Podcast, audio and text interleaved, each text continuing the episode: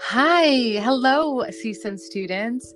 Thank you so much for joining us today. It's, it's, Thursday, April 8th, 2021. It is around 2 p.m. in California, and it's sunny outside, and we have a special guest with you today. So, thank you so much for joining us, students and matadors. When I transferred last fall to CSUN, I took COMS 356 Intercultural Communications and COMS 360 Communication and the Sexes, in which our guest speaker, Dr. Kelly Opdyke, I hope I'm pronouncing it right, but she'll correct me when she gets on, um, was my professor. I built a human to human professional relationship with her, and I personally love and enjoy the most about her is that she's very approachable, she's incredibly intelligent, humble, sweet, and professional. She's very organized and works hard, just like some of us do um, some of us. And the most interesting thing about that I found uh, after I completed her courses is that during the time she was teaching those courses and probably more, uh, she was also going through her her PhD program. And so She's a lecturer and career coach in the Department of Communication Studies at California State University Northridge. And I'm sure she does other things and she'll talk more about that. But that's so far what I know from her. And today, um, I wanted just to have her on and you know, I want to pick her brain and I want the students to really learn from an, an individual that had to go through the academic journey just like we all are and hopefully get inspired by her so welcome um, dr kelly i get to call you doctor Thank you. It's so awesome to be here. And the last name is Updike. I know it's complicated, but I always have to correct people. Absolutely. Thank you, Updike. Okay, perfect. It's what kind of um, last name is that? Um, well, I believe it's Dutch. So I didn't grow up with my dad's side, so it's complicated that like I have an attachment to that name, but I don't really know much about the background. Okay. Um, but uh, it's it's similar to like there's an author called John Updike, um, but his name is written U P D I K E. Um, and I guess like his ancestors sort of made it so that it would be easier to pronounce here in the US. But um, my part of the ancestry decided to keep it in the the Dutch form. So Yay, a little bit of history there. I love it. I love learning. Yeah. And so thank you so much for sharing that. So yeah, I guess what I want to ask you, how does it feel to be called doctor? um it's it's a little bit weird. Uh you know, the it's funny cuz I actually just got my graduation um gown and all of that yesterday and like ripped it out of the box and put it on immediately because uh, uh, it just seems so weird but also like i worked really hard for it. And um, as you know i'm the first person in my like entire like extended family to go to college at all. So um, for me to have my phd is just like crazy to them and to me. Um, but yeah i mean hearing people call me doctor it still seems weird. Um, but it also, you know, I uh, I don't insist on it, but uh, it's an- I try to like be proud as well. Yeah, absolutely. You earned it. Um, it's an honor almost, like you said. It's hard work, especially with just everything that you just mentioned right now, like being the first in your family and. I mean, it's also fresh, so I'm sure I can I can understand that. Um, just the freshness of it being heard, you have to almost you know assimilate to it you know that that name that title if you will. Um and so professor pro, i'm going to call you also professor and switch back and forth. Okay. oh yeah that's fine. Okay great. Um so what you know i was just really blown away by learning that you were going through your phd can you tell us now you're also um an adjunct i think that's what you call like and uh with CSUN or a, is that like a part-time um like you're not a full-time uh, professor right yeah, yeah, it's complicated. Our our technical term, I think, in the at the school is lecturer. Um, colloquially, we're sometimes called adjuncts, but um, my actually parts of my dissertation, actually all of my dissertation looks at um, our position, and we use the term like academics who study this type of labor use the term contingent faculty. Um, there's still some there there's so many different labels but and still problems with each label but that's that's the way that we describe ourselves. Okay good to know. Yeah i'm learning the language as well contingent i'm actually yeah. writing it down. Um okay got it and so with that said you know how was it how many classes are you currently uh, lecturing and and and also how many classes were you lecturing during your uh your your phd program that you were um, working on as well um, so typically I, I do four classes um, per semester. I have in the past, uh, you know, every once in a while done five, um, even when I was working on the PhD, but um, I'm under contract to do four per semester. And that seems to be the for me the maximum although i know that there and actually like you can only teach up to five um, if you're working with csus um, but i know that other part-timers teach you know at different places and they sometimes have like eight nine even ten classes. Yes. Um, but i personally can't keep that straight. Um, and even i mean obviously especially when i was working on my dissertation um, it, it was complicated to sort of negotiate you know, I would have to decide like, okay, so today is the day that I'm going to be working on my own research. Um, and then the next day is the day I'm going to be uh, grading all the online, like, uh, smaller assignments. But then the weekend is when I have to grade all the papers if I have papers due that week. Um, so, you know, it was really hard. Um, it was a little bit easier when I was working on my dissertation and when I was working on my qualifying exams because I wasn't also taking classes. Um, for two years, I was taking classes and also working full time. Uh, well, I guess technically not full time, but teaching the same amount um, and commuting from from Northridge. Well, I live in like central LA to Northridge to then Claremont, which is like in traffic to sometimes it it was up to like two and a half hours from Northridge to Claremont.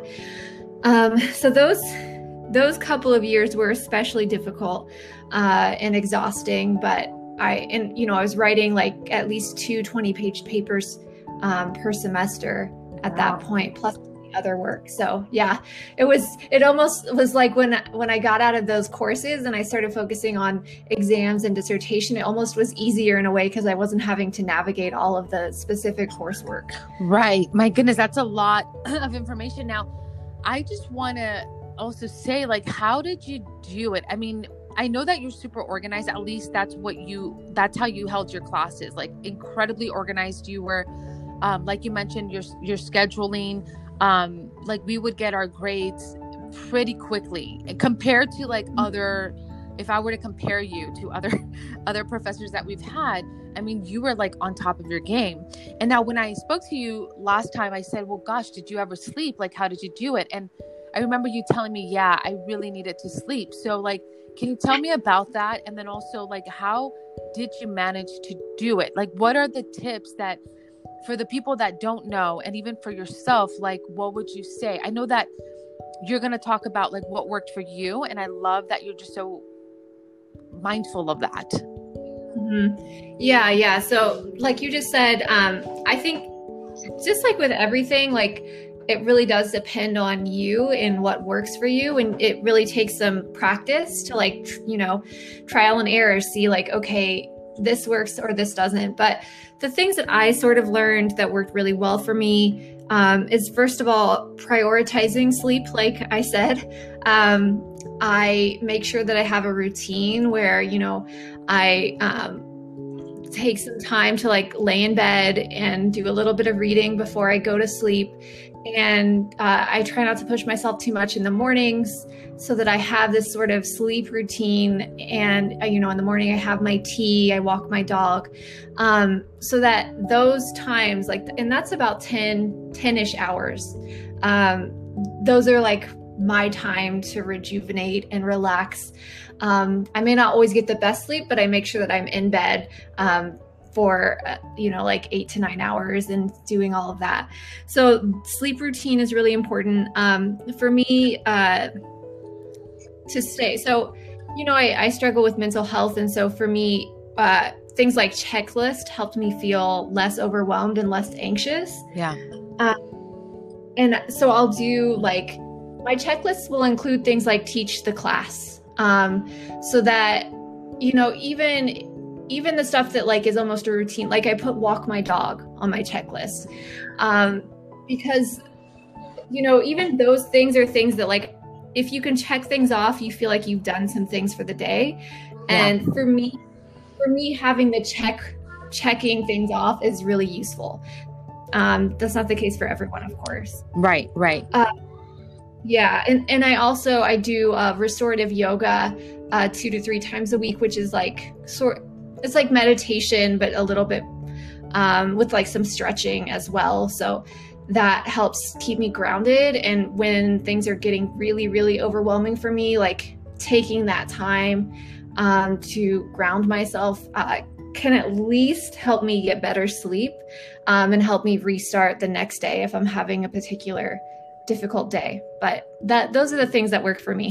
Now i know that for me like for instance sometimes when i read at night i don't get like 100% sleep because i'm now thinking about what i read or like my assignment and stuff. So like to shut that off i think what you mentioned is i think just practicing that like the checklist and stuff because at least we'll know okay like we have time because it occurs to me that although you have you did so much right you're still having your 10 hour sleep you're still mm-hmm. um taking some time to yourself and you're still writing and and teaching you're writing 20 page papers uh, you know or or doing exams or other things and yet teaching and working i mean by you kind of knowing where your time goes like being in control of that i feel like it seems like in conversation like a lot but yet when you break it down and you hone it in it's doable. Yeah yeah and i will say with reading um if you read before bed read something for pleasure rather than um read something for class or read something that's fiction rather than nonfiction. Um like read something you can escape into and sometimes that can help although again doesn't work for everyone. Right yeah. I like what you yeah. said though. I think the conversation here is really about hey, this is what worked for her. You can give it a try and or figure out what works for you you know and i think that's real though because for instance i i was like kind of burning out and killing myself and just kind of not having any fun at all and just really concentrating on on my classes because i just felt like that worked for me but again i for me it was a burnout so like I started kind of um, on Fridays, like I would, that would be my like, yeah, it's Friday. I'm gonna pick up my daughter and go to the park with her and have some mm-hmm. fun with her, or go, you know, get myself a treat, and um, and just doing something like special like that. So I hope that our listeners um, can, you know, at least the ones that are struggling and you know it, every semester changes too so that's another thing that i know for me i'm still adapting to the the rhythm of the professor you know the lecturing and the amount of work and the deadlines and things like that so balancing that um, can be interesting. So yeah. i mean other than um than that um what i guess my goal my my question is what do you love about teaching? Like why did you choose this career um, well, I didn't initially choose it. I, I never thought that I would be teaching or in any sort of academia, but um, I graduated with my bachelor's during a recession. Um, so some of you can sort of share in that, like right now, graduating um, is a really stressful time. And, you know, it was difficult finding a job. I was working as a server, which is fine, but it just wasn't something that I wanted to continue doing. Um, I will say, I think I made more money working as a server than I do now, oh, but wow. um, it just wasn't fulfilling. Um, and so I decided to go back into a master's program. Um, I went to Cal State LA, although I did get accepted to CSUN. It was just too long of a commute for me. Um, and I, uh, in, in, that program, I had the opportunity to teach to help me pay for school, uh, and it helped me. Um, so, so I took it and like I uh, I found it really challenging because I deal with a lot of like speaking anxiety, but um, I also there was parts of it that uh, I felt like I enjoyed, and the part that that drew me to it was the way that you can build community both inside the the classroom, but also with the people that you're teaching with, um, and that's something that you know, I'm really trying to work more on right now.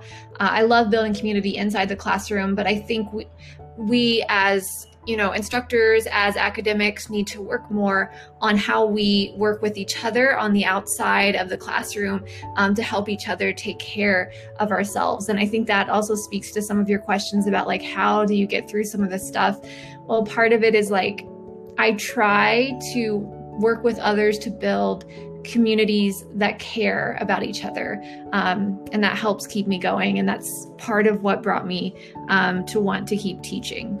Yeah, definitely. I mean, that's so interesting. So you didn't really like know you wanted to do this. You just kind of, it just kind of, and it's, and I feel like that's a commonality when we ask or I've asked many different people like how did you know you were going to be where you are now and most of them generally say I just didn't know it just kind of like you navigate it there you know one thing mm-hmm. led to another um and so let's talk about that career coaching that you um that you do at CSUN because you definitely do help students you have a passion for that community i know that um you know you've always mentioned um and and and work on getting resources for the students at CSUN. So can you tell us a little bit about that?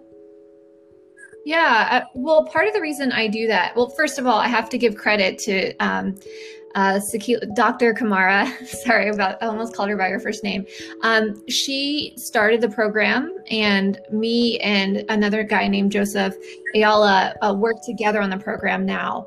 Uh, but so I have to give credit to all of them. But what I do with the program, and the reason why I think it is really important, is um, I try to make sure that the students who are in our program um, are, are prepared for the workplace and sort of are starting to think about what their careers might look like um, before they graduate. Because you know, I was like many com students, I was one of those that I had this degree that was so generalist. Yeah. And, you know, I could you know, I, I'd learned a lot, but I didn't really know how to apply what I learned um, to, you know, where I could go. And that's part of why I think the program is really important because we can help guide students um, to show them, oh, well, okay, so this is a rhetoric class. Yeah, of course, like there aren't specific jobs called like a rhetorician unless you're in academia, but you can use some of that. Like if you want to go into marketing, it can help you better understand how someone crafts a message. Um, or, I mean, you can really use rhetoric in just about any um, sort of career scenario because it has a lot to do with like critical thinking and understanding um, you know whether someone is trying to get you to do something or how they're trying to build community community or something like that. So the program is really trying to help people understand how to build those connections to um, what their career might look like. And now how do students know about it? Because i know like the turnout is not like i know you send out emails but not too many people either know about it or um, you know how do how do we like if anyone's listening to this how can they find it on yeah how can we find it? Um, so as far as i know there's a social media like a com social media site that's been sharing um, these different events and sharing information about what's going on with career coaching. Do you know the link? Um, i actually don't know but i while we're talking i can try to find it oh, um, okay actually make yeah let me see because so i'm not in charge of that particular part that the people who work for the comms department um, do all of the posting for the events, and so I don't have like that. Yeah, that's okay. That info- yeah, I that's that's yeah. what I was getting. If you're a communications major, or if you're listening and you're outside of it, maybe you can still um, participate by just contacting the department and finding out um, the career coaching aspect of of it. And I I do believe that that is super crucial. Um you know last time i i ordered a pizza and one of the guys was like oh i just graduated. And i said oh really? And like i was just taken back by the fact that he had a degree and and um and was delivering pizzas. And there's nothing wrong with that. But what i'm saying is like the the conversation and the point that we're trying to make here is that while we're in, in school i think it goes hand in hand with learning on how to navigate the job uh, career aspect of it. I think most people, most students just focus either on one, on just the studies and the degree, but then what are you going to do after? I mean, most likely you we have to start hunting for those jobs. and I did a LinkedIn workshop with um, Dr. Kelly and and and um, Opdyke, and um, and I think that was very helpful because I, I felt like the percentage of CSUN what I learned was that it was really low um, of, of students utilizing that platform, and to mm-hmm. talk to my classmates and to bring value to them, it felt so encouraging and so empowering, and I felt so good to like have these conversations. Um, because like you said like this one student in comms asked that question i remember and he said well i'm interested in music and it's like okay you can whatever your interests are i i i, I feel like you can incorporate you know what you like into this kind of career. It doesn't have to be like boring. You we just have to do a lot more work and research just like anything right yeah and and also be more intentional about the classes that you're taking. Um, and you know like if you're doing a paper for rhetoric like maybe you should be studying the way someone's album was branded or a particular video that you find interesting or something like that. Um, because that's something you can talk about um, in your cover letters that you make to help apply for your jobs and then in your interviews um, and it can make you look like you've studied music even if that wasn't your degree. Yeah i know. I like that because as long as we're doing research and we're utilizing these because many times the professors they allow us to choose our topic of research or analytics. And i like that. And so again i like that at least we're putting it out there for the students to kind of be encouraged to think outside of the box and not just try to get that a but really think about or that easy A, but really think about the passion behind their work.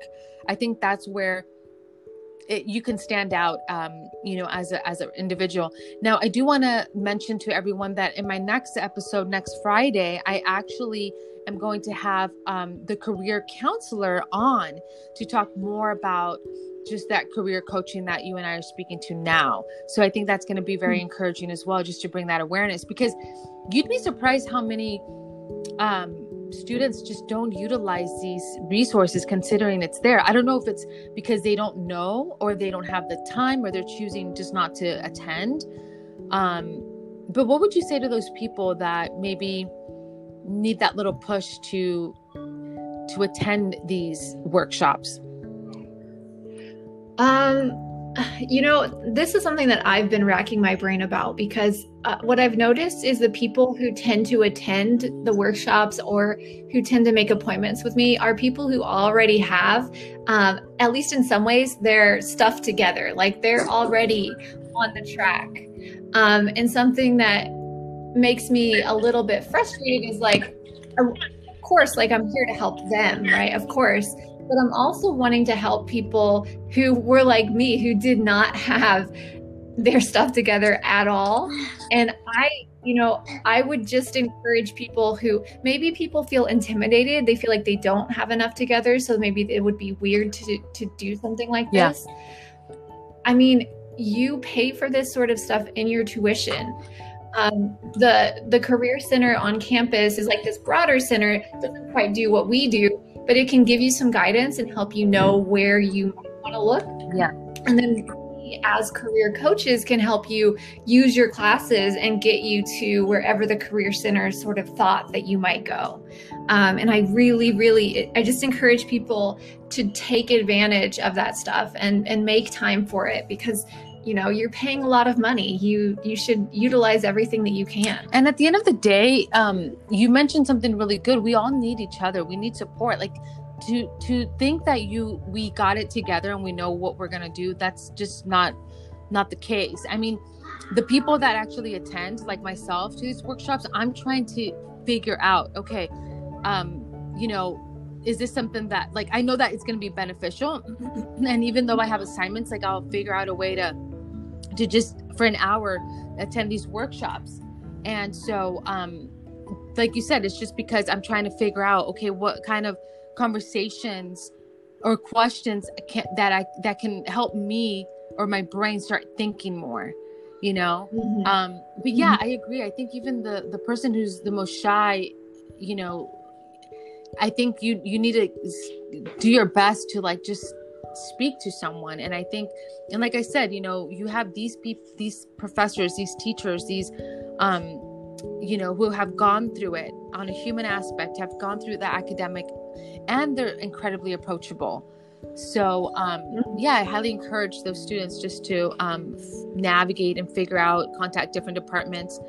Um, so great. Well we're almost um, getting close to the end. Is there anything that you oh actually i'm curious to know before we we end this is so you did mention that before when you were um, uh, migrating to the to the campus on campus and and teaching there whereas now we're remote um, what is some of the struggles that professors or you have faced during this time of pandemic with just teaching online? Do you like it less or better is is it better i mean do, can you give us a little insight on what your experience has been um, it's a little bit mixed. Sorry, there's a siren going, so I'm going to let it go. That's fine. That's part of working um, remote, um, right? exactly. So there's there's one of the examples. Um, you know, I I have found that classes that are like inter, intermittent or FOI, um, I find those to be the ones that I think work the best for me because I think um, I think it's just really challenging to meet even on a weekly basis with uh, a lot of students because they're really tired of being in front of a screen. Um, some of them can't have their videos on or can't do audio, which means that then most of them decide that they don't want to do it either. Um, and so the challenge is like, typically, I guess it depends on the class, but a lot of times I'm only seeing one person with their video on. Yeah. And I'm really missing the like the nonverbals or even just like the the the vibes that you can feel when someone might misinterpret something or someone like has a question because right now when I ask does anyone have a question or if I say now's a great time to ask a question um, a lot of times people just don't and I know that they have questions but I cannot read their like I can't see their faces, so I can't really like build off of that. Um, and right. so that's a really that's a challenge, um, especially when you teach stuff about gender and race and disability.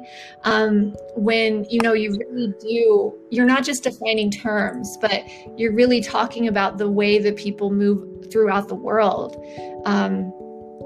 Yeah, yeah. I, I, on the positive I don't want to be too negative, but positives are, you know, no commute.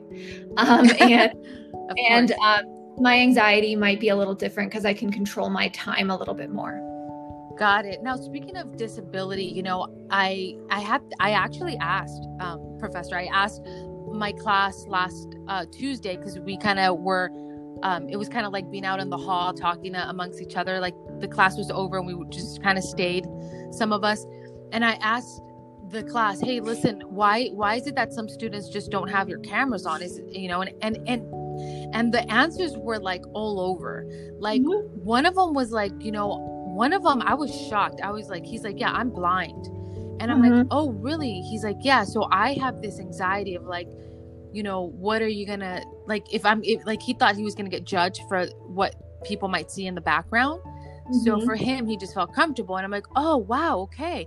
And then another one was like, well, I just, same thing. Like it's mostly like they're not like, they're not getting ready for class. So they feel like their, their appearance isn't as, as like, they don't want to show their, their face.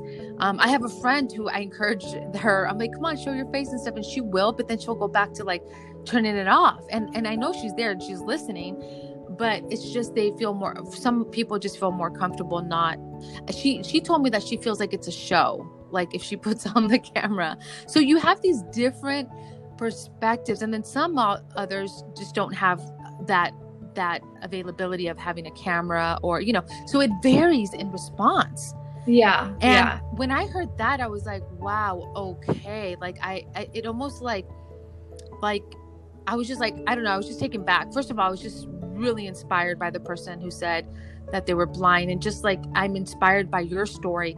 I'm just like i sometimes in hearing and having that dialogue i think we spoke about this last semester of just even having a dialogue with, among each other we can better understand and allow for that them to find like now i'm like okay then they have their camera off. You know what i mean? But mm-hmm. but i do understand also your the professor's aspect of them teaching because i know that when i speak out or i'm giving an announcement i feel the same way you do. I feel a little awkward. I feel almost like insecure because you can't you don't have that that verbal the, those nonverbals or like those facial expressions of like mm-hmm. how you can navigate the conversation. So yeah it is a lot more challenging um, a professor mentioned that it's it's hard for him because he can't really see people's souls yeah yeah you know so so i just wanted to put that out there for students to also be considerate um, if you are able to you know to do that because it is hard to be up there speaking to like black screens. It really is. Yeah. So yeah, it's it's so true. Yeah, it's but but you know, I know that a lot of professors in the department totally understand all the reasons why and that, you know, it's just part of the struggle. That isn't necessarily saying like everyone should turn their camera on because everyone cannot for multiple reasons. Exactly. Exactly. Absolutely. Um, but it is nice to have it on. Um, but again, it's still it is what it is and we're just kind of have mm-hmm. to as humans adjust to to the circumstance yeah, yeah. so and another thing about questions is i generally am the one asking the questions in the class um, and sometimes i have my friends kind of like i don't understand they'll text me and then i'll be like okay fine let me ask the question and Aww. then i'll ask it but i'm just so interested in knowing or even in maybe doing more research on why that is and i feel like I it comes it stems from like just the how the the younger education was for us. Like I know like middle school and high school were a little bit more awkward when we asked questions. Yeah, and I mean it's also I think something that's difficult about asking questions online is like well, people are still trying to learn how to learn yeah. on the internet and, and like on Zoom and just like for professors like we're still learning how to teach. It's a you know a slow process but we're trying to figure it out. Um, but but the challenge you know usually when we were learning how to teach like before we had zoom and we were just starting just teaching regular um, we had students who knew how to learn but now we have students who don't know how to learn because we're in this whole new environment too. So we're all trying to learn together. And that makes things even more complicated. And it makes it harder to ask a question because, like, um, even if you went to a great school where they let you ask questions, like asking a question on a Zoom meeting where someone might be recording what you have to say, yeah. which they should be, but they could, um, is really difficult uh, and it you know it takes a little bit more bravery you know what you're right about that as a matter of fact i i had to go to um the tutoring lab at CSUN, obviously remote, because I I asked because the professor was asking any questions, and I'm like, gosh, I don't even know how to ask the questions when the material for me was just so challenging to read that mm-hmm. I don't even know how to ask. Like what? And then so so the tutor kind of it was so interesting because he was writing a book about this kind of language and he just expressed to me okay like how there's open-ended questions and you know um and so that's so that's kind of what i've learned so i now ask the professor well i don't have a specific question but can we have a conversation about what we just read mm-hmm. and that starts off like you know a little bit better. Like it's not a specific question because I don't know how to even ask. Like you said, I'm still learning. And yeah. that's so normal and that's so natural. And so, yeah, I just wanted to put that out there as well that I think um, just seeking help on that, like how to ask questions.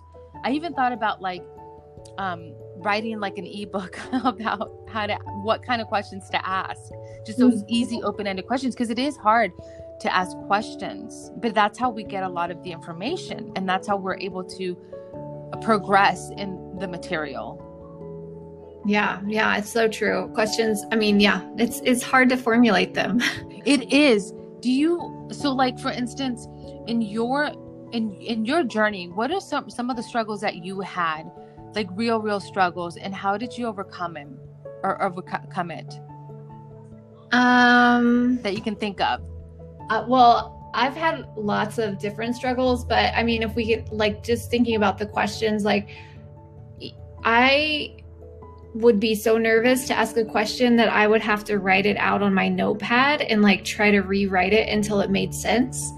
Um, and even once I had it like written out, I might not ask the question because by the time I figured out what the question was, we were somewhere else in in like the class. So as a student, I was just like, ah, never mind. It won't make sense to ask this question anymore. So like, I I mean, I feel for people who are not able to ask questions. It's just. Uh, yeah, so that's like one of the smaller struggles because I deal with a lot of anxiety. So that's, you know, it's part of what I've had to to sort of face even I, I, mean even as a professor like I write out the questions that I want to ask um uh, although like sometimes things come up that I sort of think up on the fly. Usually the ones on the fly are not as good and don't make sense. Um, and I I have to figure out how to like reword them so that the students understand what I'm trying to ask. Um but yeah I usually in my notes i have like specific questions so that if i'm having trouble formulating my thoughts i can look at my notes and be like okay this question will work for this situation. Right. Now i'm glad you mentioned that because that that's true to to a lot like that's true i can relate to that where we are still learning to formulate the questions we write it down it doesn't make sense. By the time for instance like same thing with me like i had a question and i was trying to like click on the on the raise my hand but it like she almost like kept going. I'm like oh i just had it. I'm like i'm sorry professor i have a question but i couldn't raise my hand you know sometimes i have to tell her my process and my struggle because some professors get mad when you don't raise your hand. Um so i just kind of so that's another thing too but but i feel like you know if if we're in that predicament you can always go back and be like professor you know this question i was trying to formulate my question and um and and i know it doesn't make any sense now but can we address it? I think just being open about that aspect. I think people or where we're at i think people are with us now. You know what i mean? Like i think if we're if especially if we're in communications and we're learning to communicate i think but most people just like you said face anxiety. And and i've heard this before. I think one of the affirmations that helped me with anxiety was I would say, I am comfortable with myself, therefore, I am comfortable with all others. Mm-hmm. And I mm-hmm. would keep repeating that and repeating that for like a whole year, especially when I would go to social gatherings. I mean, I would repeat that. And so finally, now it's just, I don't even have to say it anymore. But I, I everyone I think struggles with anxiety. I, I know I did. And it, it becomes a point where um, hopefully you you say something or uh, or you work on it enough to like help you you know and um but yeah that's a challenge. That is a real challenge. I know that i wanted to invite a, a colleague of mine and she and i just really thank you so much for just even coming on and sharing your story uh considering you know um your anxiety because i know that i invited a friend of mine. She's like you know what? I i can't. I just can't. Like my anxiety gets really worked up and things like that. So i hope I just thank you so much for just being so again like human to human, a professional, and um, just giving us insight about your own journey and just also doing like helping us as students navigate and giving back. Yeah. Yeah, I mean, of course, that's you know, it's part of my job. Um, it's part of what I like to do. So, uh, no, no problem at all. I'm happy to help you. Well, thank you so much for your time and um, so, do you want to talk? I just have a, a, curious question. What are your plans like for the next, I don't know, few years forward? Do you have any? like, like any uh, goals? Well, I have. I, I don't know what my plans are going to be because you know I'm a part-time faculty member, so our jobs are not secure. Um, so uh, fingers crossed, I find a job that is more secure. Yeah. Um, but other than finding a more secure job, uh, I definitely am trying to facilitate a more care centered environment. I'm working on that in the department um, as much as I can since I don't have a lot of power, but I'm trying to. And I'm hopefully going to be uh, publishing an article or two um, this year from my dissertation. And um, yeah, there's a I'm doing a big presentation at Boston University in the fall um, on my dissertation, so that should be fun.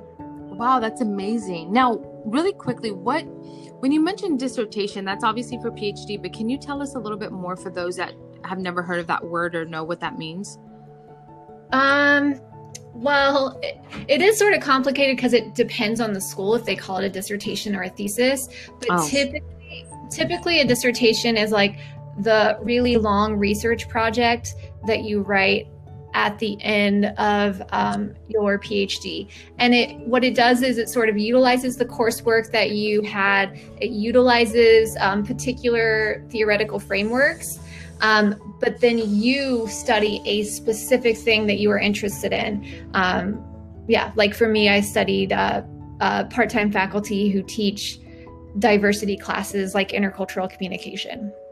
Oh, that's awesome. Now, I just I just ran for the USU board of directors and I lost the campaign. But one of the things that I wanted to kind of maybe work on with that organization was not only for the students but also for the professors professors like yourself that somehow you're part-time and and it would be great to continue having you um, in our community as a full-time faculty because now there's we're we as students are at risk in you needing to leave the school and and your talent and your your um you know uh from CSUN, you know because you're not a full-time faculty so um, that was something I wanted to work on as well. But yeah, it just didn't work out. Um, yeah. But still, I'm still going to use my voice. I'm not going to give up though. I'm still going to use my voice because I can still go into these meetings. I don't have to be leading them, but I can still participate and bring up these conversations. So you, just so you know, you've inspired me um,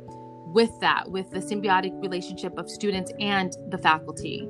Yeah, yeah. And I think that's really important because I think the university um, prioritizes students, which is great. But, um, you know, when there's a whole community of faculty who are just overworked, um, and, you know, I would say all of the faculty are overworked, but um, especially contingent faculty don't even have job security. That's, it's not good for them. And it's also not good for the students. It's not. It's not. It's not. That's not.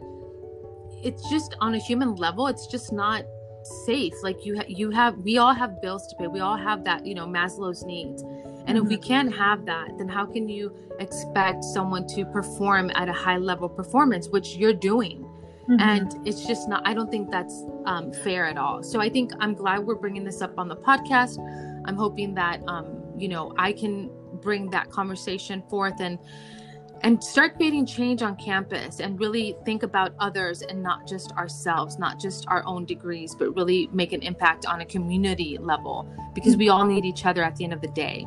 Yeah, yeah, definitely. All right. Well, thank you so much. Do you want to? I usually like to leave the students with something positive and encouraging words, and I know that you've you kind of do that in our classes.